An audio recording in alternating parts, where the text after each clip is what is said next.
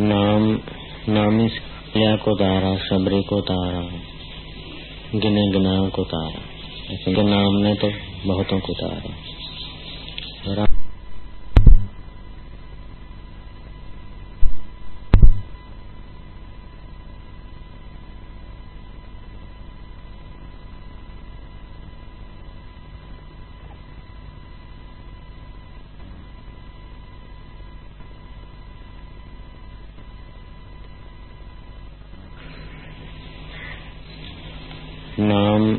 नामी से बड़ा होता है। नामी श्री राम ने तो अहिल्या को तारा, शबरी को तारा, गिने गिनाओं को तारा, लेकिन राम के नाम ने तो बहुतों को तारा। राम न सके नाम गुण गाई। नाम महाराज की कितनी महिमा है वो राम महाराज भी नहीं गा सकते। नाम महाराज की कितनी महिमा है वो राम महाराज भी नहीं गा सकते। सेतुबंद रामेश्वर का काम हो रहा था तो राम नाम लिखकर पत्थर उत्तर आ जाते थे। राम जी को आश्चर्य हुआ कि मेरे नाम से पत्थर पे ये बात सुनता हूँ कैसे। एक बार चुप ऐसे चले गए दरिया किनारे हुआ तो राम जी दरिया किनारे गए चुपचाप अकेला, नहीं सब अपने अपने क्षेत्र के अपने अपने कुटिया। हनुमान जी सतवक के स्वामी की है, गार्ड की भी सेवा करता था कहे बिना। देखा कि प्रभु ऐसे ही अकारण कहीं जाएंगे, कहाँ जाते हैं, क्या है, और अकेले स्वामी को छोड़ना ठीक नहीं। तो धीरे धीरे छुप के गया। तो राम जी दरिया किनारे गए, इधर उधर देखा कोई है तो नहीं, उठा के पत्थर दरिया में डाला। ट्राई करते हैं कि कैसे तैरता है। पत्थर डाला तो डूब गए। तो राम जी बोलते हैं तेरे तो मैंने तो डाला तो डूब गया। राम जी थोड़े विस्मय में हुए। हनुमान पीछे था बॉडीगार्ड। जय श्री राम। हनुमान तू यहाँ कहाँ से? बोले मैं आपकी सेवा में था। अच्छा चलो। हनुमान कहता कि प्रभु आप इस समय ले। हाँ, हनुमान समझ गए कि प्रभु ने पत्थर फेंका, डूब गया। प्रभु को हुआ कि मेरे नाम से पत्थर तैरते ही बात कैसे हो सकती। हनुमान जी समझ गए। प्रभु क्या आप किस बात की चिंता में? बोले हनुमान तुम लोग बोलते हो कि आपका नाम लिखकर पत्थर भर देते और तैर जाते हैं। मेरे को संदेह हुआ, देखने को आया तो मैंने तो डाला तो डूब गया। बोले प्रभु ये तो सीधी बात है, जिसको राम फेंके उसको कौन तारे।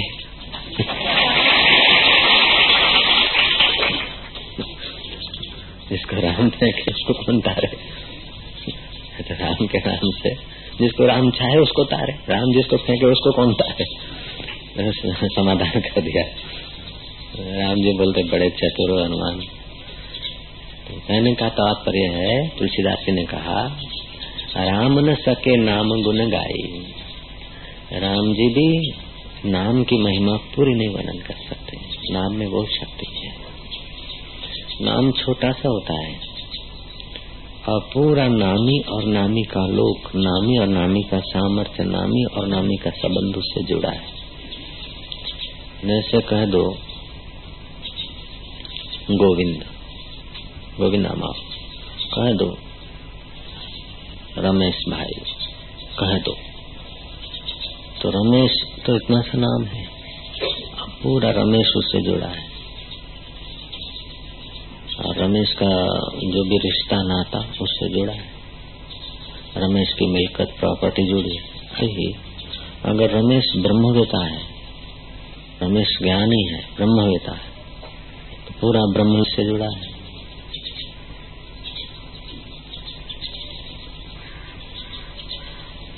नहीं समझे तो नाम जरा सा है कि नाम की महिमा बहुत है। और शंकर जी भी जपते हैं तो और लोग भी जपते हैं। राम भगत जग चार प्रकारा, सुकृति नो चार अनग उदारा। सब सुकृत है, अनग है, अघ मना पाप निष्पाप है नाम जपने वाले। राम भगत जग चार प्रकारा, सुकृतिनो चारौ अनघ उदारा। अनघ है उदार, क्योंकि जगते समय अपना देह अभिमान, अपना टाइटल, अपना कौन क्या, इसमें सावधान रहना चाहिए। समूह कीर्तन में कि स्त्री का आकर्षण पुरुष की तरफ होता है, ये नैसर्गिक है, स्वाभाविक। नीचे के केंद्रों में गिरना ये जीव का स्वभाव है, गिरना स्वभाव है, चढ़ना पुरुषार्थ है, नीचे बहना ये स्वभाव है। लेकिन तीसरी मंजिल पे चढ़ना ही पानी का स्वभाव नहीं, मोटर की जरूरत है। दूसरी मंजिल पे अथवा तो तुम्हारे मटके तक पहुंचना ये पानी का स्वभाव नहीं है, नीचे गिरना भाव है। मटके में लाना तो तुमको झुक के भरना पड़ेगा नल के नीचे, और बराबर मटके में पानी आएगा तो मटका भरेगा। तो तुम लापरवाही करोगे तो मटके का थोड़ा सा मुंह इधर होगा तो पानी नीचे बह जाएगा। पानी का स्वभाव नीचे बहना, ऐसे ही इंद्रियों का स्वभाव नीचे की तरफ जाना। तो हर जन्म में ऐसा करते आए। बंदर बने थे तो बंदरियों के गुलाम, कुत्ते बने थे तो कुत्ते के पीछे पूंछ हिलाते थे। एक कुत्ती और चार चार कुत्ते पीछे होते। महाराज चीथड़े उतर जाते, उनकी मारा मर जाती, और घड़ी भर के बाद तो मुर्दे होकर पड़े रहते बेचारे। फिर भी पीछे जाते। पतंग एक मरा, दो मरा, पांच मरे, फिर भी तरफ तरफ के मरने जा रहे दिए की तरफ, क्योंकि उनको रूप में आसक्ति होती है। पतंग को देखने की आसक्ति होती, तड़प तड़प के मरता है।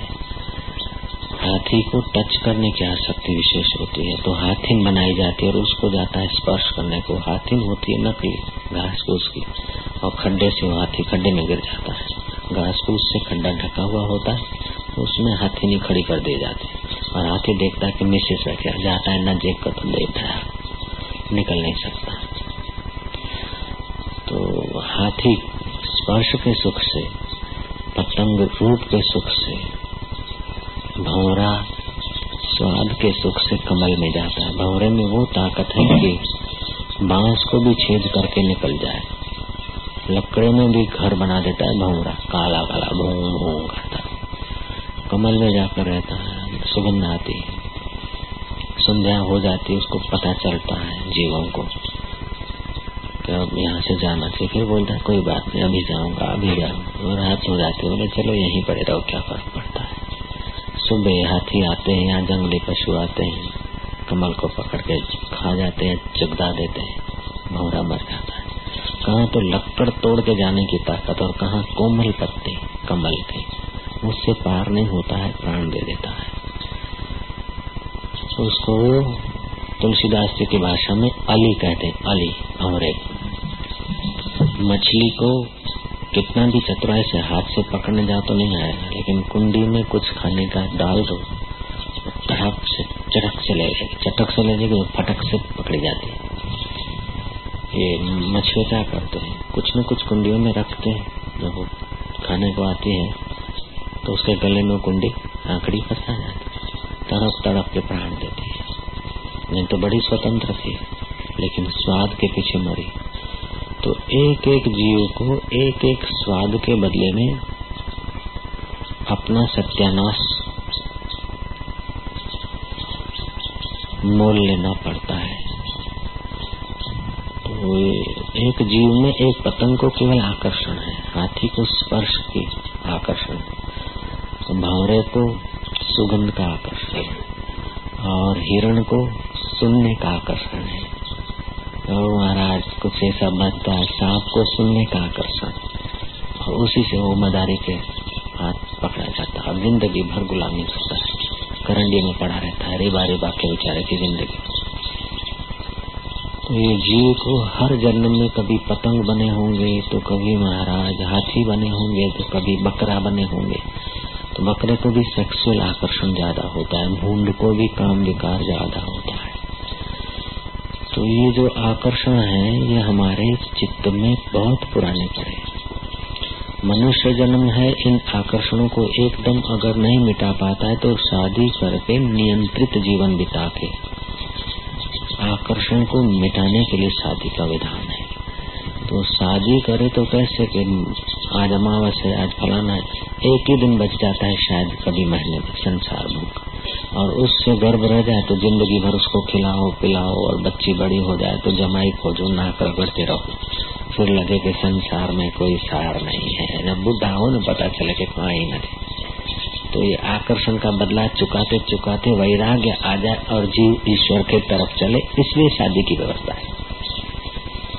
जो सीधा बुद्धिमान हो जाए, अक्कल आ जाए और विरक्त हो जाए, शादी की तैयारी और घर छोड़ के भागने लग जाए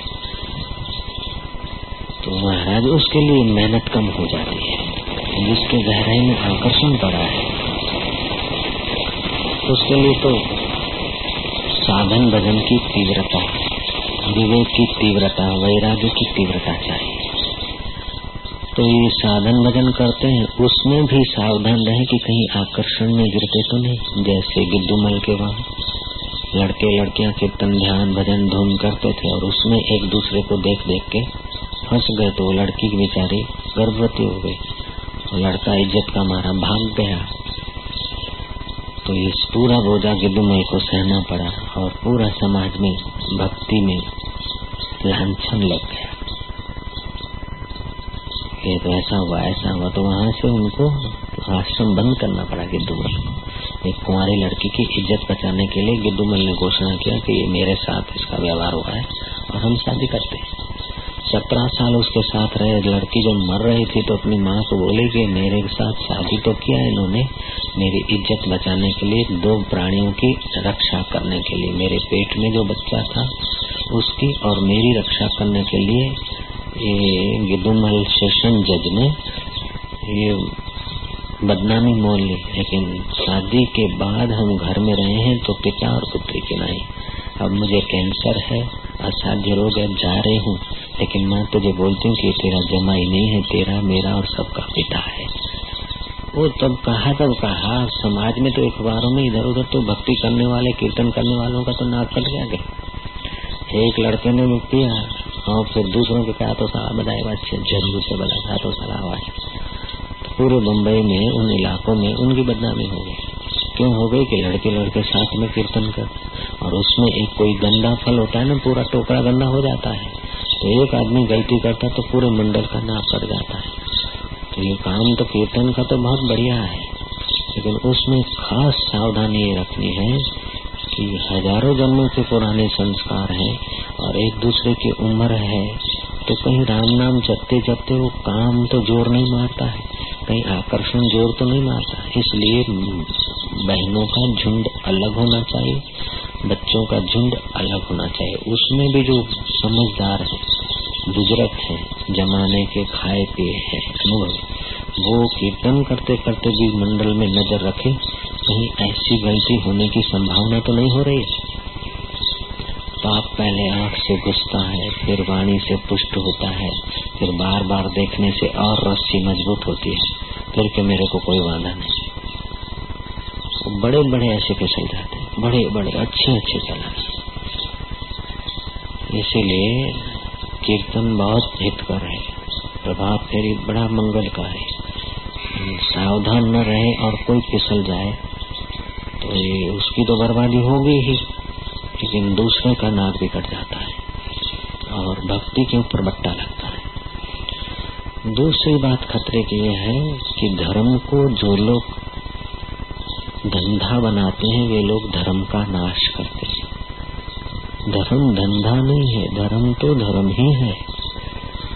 धर्म पावड़ियां लेकर, गुरु की पावड़ी लेकर गए किसी के घर कीर्तन भजन किया, यहाँ तक तो अच्छा है, फिर उसके द्वारा आमदनी करना अथवा कोई बोले गुरु जी के चरणों में पहुंचाना ताकि हजारों लोगों की सेवा में लग जाए और वो रकम वो पैसा रख देना, उस आदमी का तो क्या होगा तो भगवान जाने। उस आदमी को बेचारे को कितना सहन करना पड़ेगा। धर्म को जो धंधा बनाते हैं उनकी तो बड़ी दुर्गति होती है। पुण्याई है तब तक पता नहीं चलता है, जब ऐसा करने से पुण्याई क्षीण होने लगती है तो फिर वो आदमी बेचारे फेंके जाते हैं। आपको कोई मान देता है तो समझो भगवान और गुरु की प्रसादी को मान दे रहा है, और उस प्रसादी का मिसयूज करते ही वो प्रसादी वापस खेच ली जाती है। फिर जो आपको हजार हजार आदमी मान देते थे वो 1000 में से 500, 500 में से 200, 200 में से 10 और 10 में से 2 हो जाएंगे, और 2 भी तुम्हारे अंदर से तो दुश्मन हो जाएंगे। तो अपने हृदय में जितनी ईश्वर के प्रति सच्चाई है, धर्म के प्रति सच्चाई और वफादारी है, उतनी ही अपनी उन्नति होती है। धर्म के नाम पर या ईश्वर के नाम पर अगर धंधा करते हैं तो ईश्वर तो सर्वनिदा है, अंतर्यामी है, सब देखता है, हम किससे छुपाएंगे। एक पादरी ने थिएटर के मैनेजर को चिट्ठी लिखा, प्राइवेट आदमी के हाथ भेजी कि आपकी जो थिएटर में फिल्म चल रही है उस फिल्म की बड़ी प्रसिद्धि हुई, मैं फिल्म देखना चाहता हूँ, लेकिन मैं पादरी होने के नाते हम पब्लिक जिस दौर से आती उस दौर से, उस दरवाजे से नहीं आ सकता। अगर आप कोई प्राइवेट दौर हो, चाहे कितना भी उसके बदले में आपको पेमेंट कर दूंगा, लेकिन ऐसा कोई गोपनीय दौर हो जो मैं फिल्म देख सकूं। खैर दौर तो होते ही हैं, ऊपर से चला जाए आदमी। मैनेजर बड़ा बुद्धिमान था, बड़ा सच्चा था, उसने चिट्ठी लिखा उस प्रसिद्ध पादरी को, अभागे को, ये समाज में धर्म का लिबास पहन के बैठे हैं और छुपकर फिल्म देखना है, इस समाज के साथ धोखा नहीं, ईश्वर के साथ धोखा नहीं।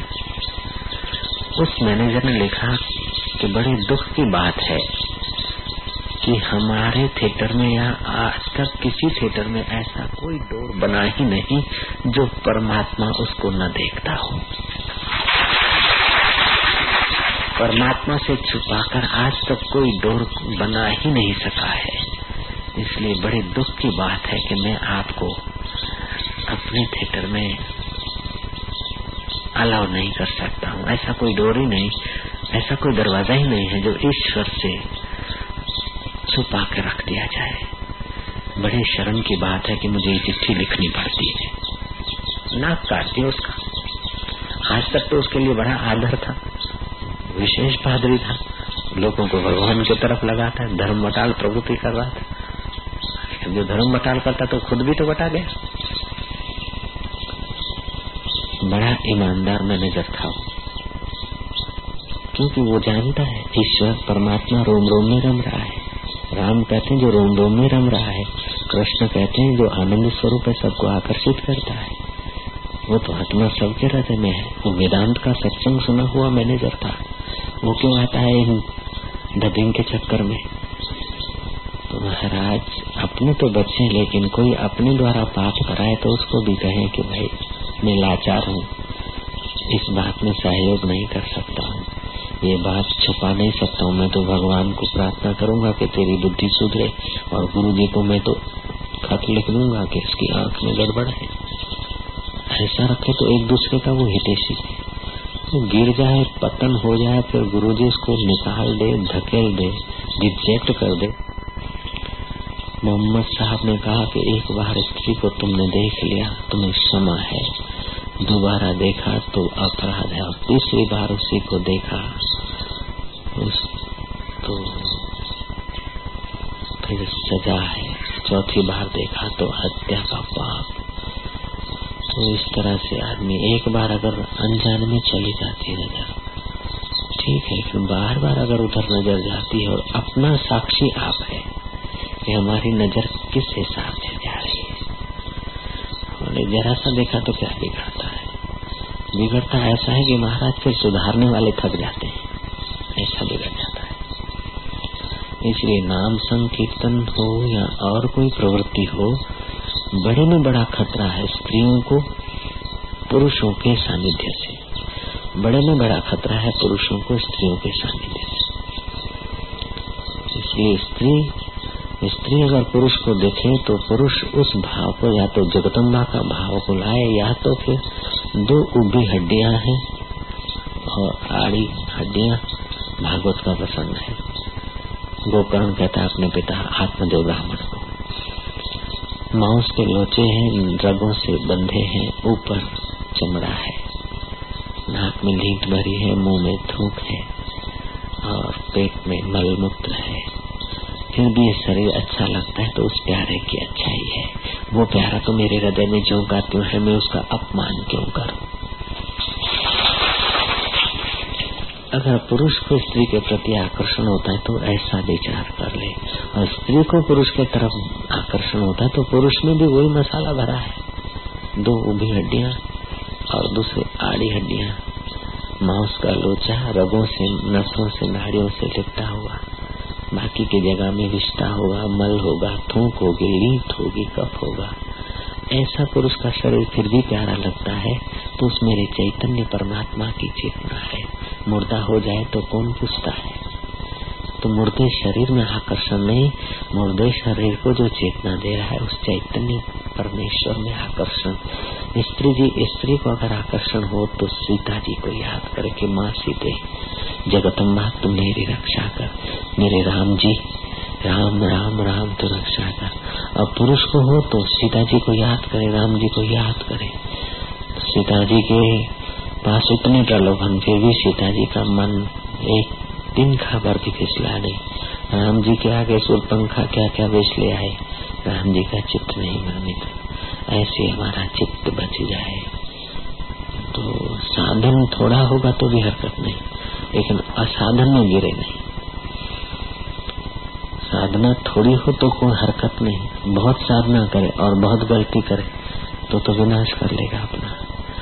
थोड़ा साधन करे और गलती ना करे तो अपनी रक्षा कर लेगा। साधन भजन खूब करे, एक माली है खूब लंबा चौड़ा बगीचा बनाया, फूल खूब फूल खिलते, उसका अतर निकाल के नाली में फेंक देता है, वो बड़ा बगीचा किस काम का। ऐसे आप जो खाते हैं उस अन्न में से रस बनता है, रस में से फिर वो रक्त धातु ऐसे करते सप्त धातु में परिवर्तित होकर ऊर्जा बनती, वीर्य बनता, जिसको पुरुष का पुरुषत्व है, स्त्री में स्त्रीत्व है। वो अगर 40 दिन आप भोजन करे तो 125 तोला वीर्य बनता है। और ऐसे आकर्षण से सपन दोष के द्वारा और विकारों के द्वारा नाश हो जाए पर 40 दिन खुराक खाता है, उससे जो रस बनता है कन्वर्ट होते होते होते 125 तोला बनता है। माली बगीचा सींचे और 125 तोला अत्र निकले और नाली में डाल दे तो उस माली को क्या कहोगे, बेवकूफ गधा। ऐसे हम खाते पीते हैं। 40 तोला मना 125 सेर कच्चा, लगभग 5.5 साढ़े 500 ग्राम होता होगा 40 तोला। इतना खुराक रोज खाओ अच्छी तरह से पुष्टि वाला, तो 40 दिन खाओ तब 125 तोला वीर्य बनता है। और इन आकर्षणों के द्वारा वो नाश हो जाता है। इसीलिए भक्ति में, ज्ञान में बरकत नहीं आती। अगर वीर्य मजबूत हो जाए तो बैठे और समाधि लग जाए, ध्यान लग जाए। जितने अंश में वीर्य है शरीर में उतने अंश में प्रसन्नता होगी, बुद्धि की तीव्रता होगी, अच्छे अच्छे विचार आएंगे और वीर्य नाश सर्वनाश। इसीलिए जितना आदमी ऊपर उठता है उतनी उसकी सुरक्षा की जरूरत पड़ती है। आप पैदल चलते चलते गिर जाएं तो ज्यादा नहीं लगता, साइकिल से गिर जाएं तो और ज्यादा लगता है, स्कूटर से एक्सीडेंट हो तो और ज्यादा लगता है। और महाराज हेलीकॉप्टर से गिर जाएं तो फिर तो, और जेट विमान से गिरे तो फिर तो हड्डियां एकत्रित करने वाले का दम निकल जाएगा। जेट विमान से गिर जाए तो आप जहाँ गिरेंगे तो हड्डियाँ अलग अलग छोटी छोटी हो जाएगी। ऐसे जितना आपका ऊंचा साधन है ईश्वर प्राप्ति का, अपना कल्याण करने का, उसमें जितना आप लापरवाही करेंगे तो खतरा भी उतना हो सकता है। इसलिए खूब सावधान रहना चाहिए, सतर्क रहना चाहिए। आप तो रहे, लेकिन आप जिसको प्यार करते ना उसकी आप निगरानी करो, आपकी वो निगरानी करे। एक दूसरे को बचाओ, एक दूसरे की गलती को पोषण मत दो, सहयोग मत दो, एक दूसरे की गलती को निकालने की कोशिश करो। सच्चा मित्र वो है तो अपने मित्र की गलती उसके मुंह पे कह दे और उसको गलतियों से बचाए, वो सच्चा मित्र है। जो गलतियों में सहयोग करता है वो तो गुंडा है, बदमाश है, वो तो शरबत के गिलास में जहर डाल कर देने वाला शाकुनी जैसा आदमी है वो तो। शाकुनी अपने उस सेनापति को दे देता है, जहर दे देता है। कसूर शाकुनी का है, सेनापति का नहीं। तो महाराज मित्र का धर्म निभाना चाहिए। मित्र के रुपए बिगड़ते हो तो कोई बड़ी बात नहीं, मित्र का मकान दुकान गिर जाता हो तो इतना खतरा नहीं जितना मित्र का चरित्र गिरने से मित्र को खतरा होगा। इसलिए एक दूसरे की रक्षा करें, सहेली सहेलियों की रक्षा करें, साधक साधकों की रक्षा करें, साधनियां साधनियों की रक्षा करें। इतना काम तुम कर लो, बाकी का जो भी प्रॉब्लम होगा, रिद्धि सिद्धियों का आकर्षण, दूसरा देह दास सुख सुख अटैक, वो सब हम बैठे।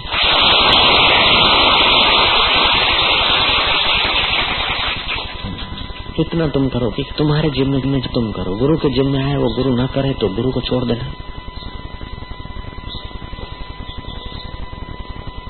ईश्वर के जिम्मे जो आता है ईश्वर न करे तो ईश्वर को छोड़ दो, लेकिन ईश्वर कभी ऐसा नहीं करते। ईश्वर के जिम्मे है वो बिल्कुल पहले से कर देता है। हम लोगों ने जन्म लिया, माता के गोद में आए तो क्या हमारे बाप ने या हमारे दादा ने या हमारे दोस्त ने व्यवस्था किया कि माँ के स्तन में दूध आ जाए? ईश्वर को जो करना है वो पहले कर रखा है, बाद में हमारा जन्म हुआ है। बिल्कुल सीधी बात है। परमात्मा को जो करना चाहिए वो आपसे पूछ के नहीं करेगा, आपके आने के पहले तैयार रखेगा। हम घर छोड़ के भागे और हमारे को जब भोजन की जरूरत पड़ी तो मेरे को भूख लगने वाली है, उसके पहले तो भोजन लेकर लोगों को रवाना कर दिया। और मैंने सोचा अब कहीं नहीं जाऊंगा, यहीं बैठ के खाऊंगा, तो आ गए महाराज हम आपकी सेवा में। ईश्वर कितनी अच्छा करता है, ये बिल्कुल प्रत्यक्ष अनुभव। ऐसी ऐसी जगह पे जो गए कि जहाँ कोई परिचय नहीं और मांगना नहीं, सेवा करने वाले आप। ऐसी जगह पे गए कि जहाँ शराबी हो, गुंडागर्दी हो, तो सब में मैं हूँ, तो चलो फिर उस इलाके में गए, वो शराबी मिले, नदी के बनास नदी के बेट में दारू की भट्टी चलती थी, वहाँ रात के समय गुजरता है। बाबा का बच्चा सास बुढ़ा इधर आओ। हम गए और लंबा बढ़िया धारिया, बड़ा एक छोटे धारी हो, बड़ा फर्स्ट क्लास धारिया, चमचमाट। वो शराबी ने धारिया उठाया, ये बाबा का बच्चा इधर आ गया, मेरे कंधे पे धारिया रख दिया, गर्दन काटने की सेटिंग कर दी उसने। बोले खींचो, तेरी मर्जी। उसके साथ दूसरा शराबी था, गाली बके उन्होंने कहा बकने वाले की गहराई में भी तो तू है। धारिया खींचने के जरा सा गलती से भी यूं खींच देते तो कम से कम 10-5 टांके आते, ऐसा धारिया रख दिया मेरे गले। बिल्कुल घटित घटना बता रहा, डीसा की बात, जब मैं अज्ञात रहता। धारिया खींचने वाले को सत्ता तो मैं ही दे रहा, मेरा चेतन ही दे रहा, तो तेरी मर्जी खींच, क्या फर्क पड़ता है। हाथ कांपने लगे, धारिया हाथ से गिर गया, पैरों पे पड़ गया। उसको जो ईश्वर को करना चाहिए वो बिल्कुल कर लेता है। उस वक्त हम घगड़ते थे, पैसा भाव ना कर, माफी मांगू छू आम करके, बाबा ना बच्चा मफत नु खाई ने, दारू ना पीवू जो आऊ बोलो छो, आम करो छो, मफत नु खाओ छो, ऐसा करके वो घसीट देता। हमको जो करना चाहिए, दारू से बचना चाहिए, ऐसा हम मानते हैं, तो हम तो अधिक रहे। उसको खींचने का विचार हुआ गर्दन, हालांकि उसको तो हमने कुछ कहा नहीं था। उनको ऐसा पता होगा कि साधु बाबा दारू छुड़ाते, दारूडियों को जरा ठपका देते। साधु बाबा मिल गए तो जरा अपना रोष निकाला। किसी साधु ने कहा होगा, उसको नहीं कहा होगा, भगवान जाने, लेकिन उसको साधुओं के प्रति बड़ी नफरत थी, शराबी को। और शराबी को होता ही है, उसकी दुनिया अलग होती, तो वो नफरत हमारे ऊपर से कसर निकालना चाहिए। ठीक है, तो हमें ईश्वर पे भरोसा करना चाहिए। हमने कर डाला, ईश्वर को हमारी रक्षा करनी हो तो करे, न तो अपने पास बुला लेगा, क्या फर्क पड़ता है।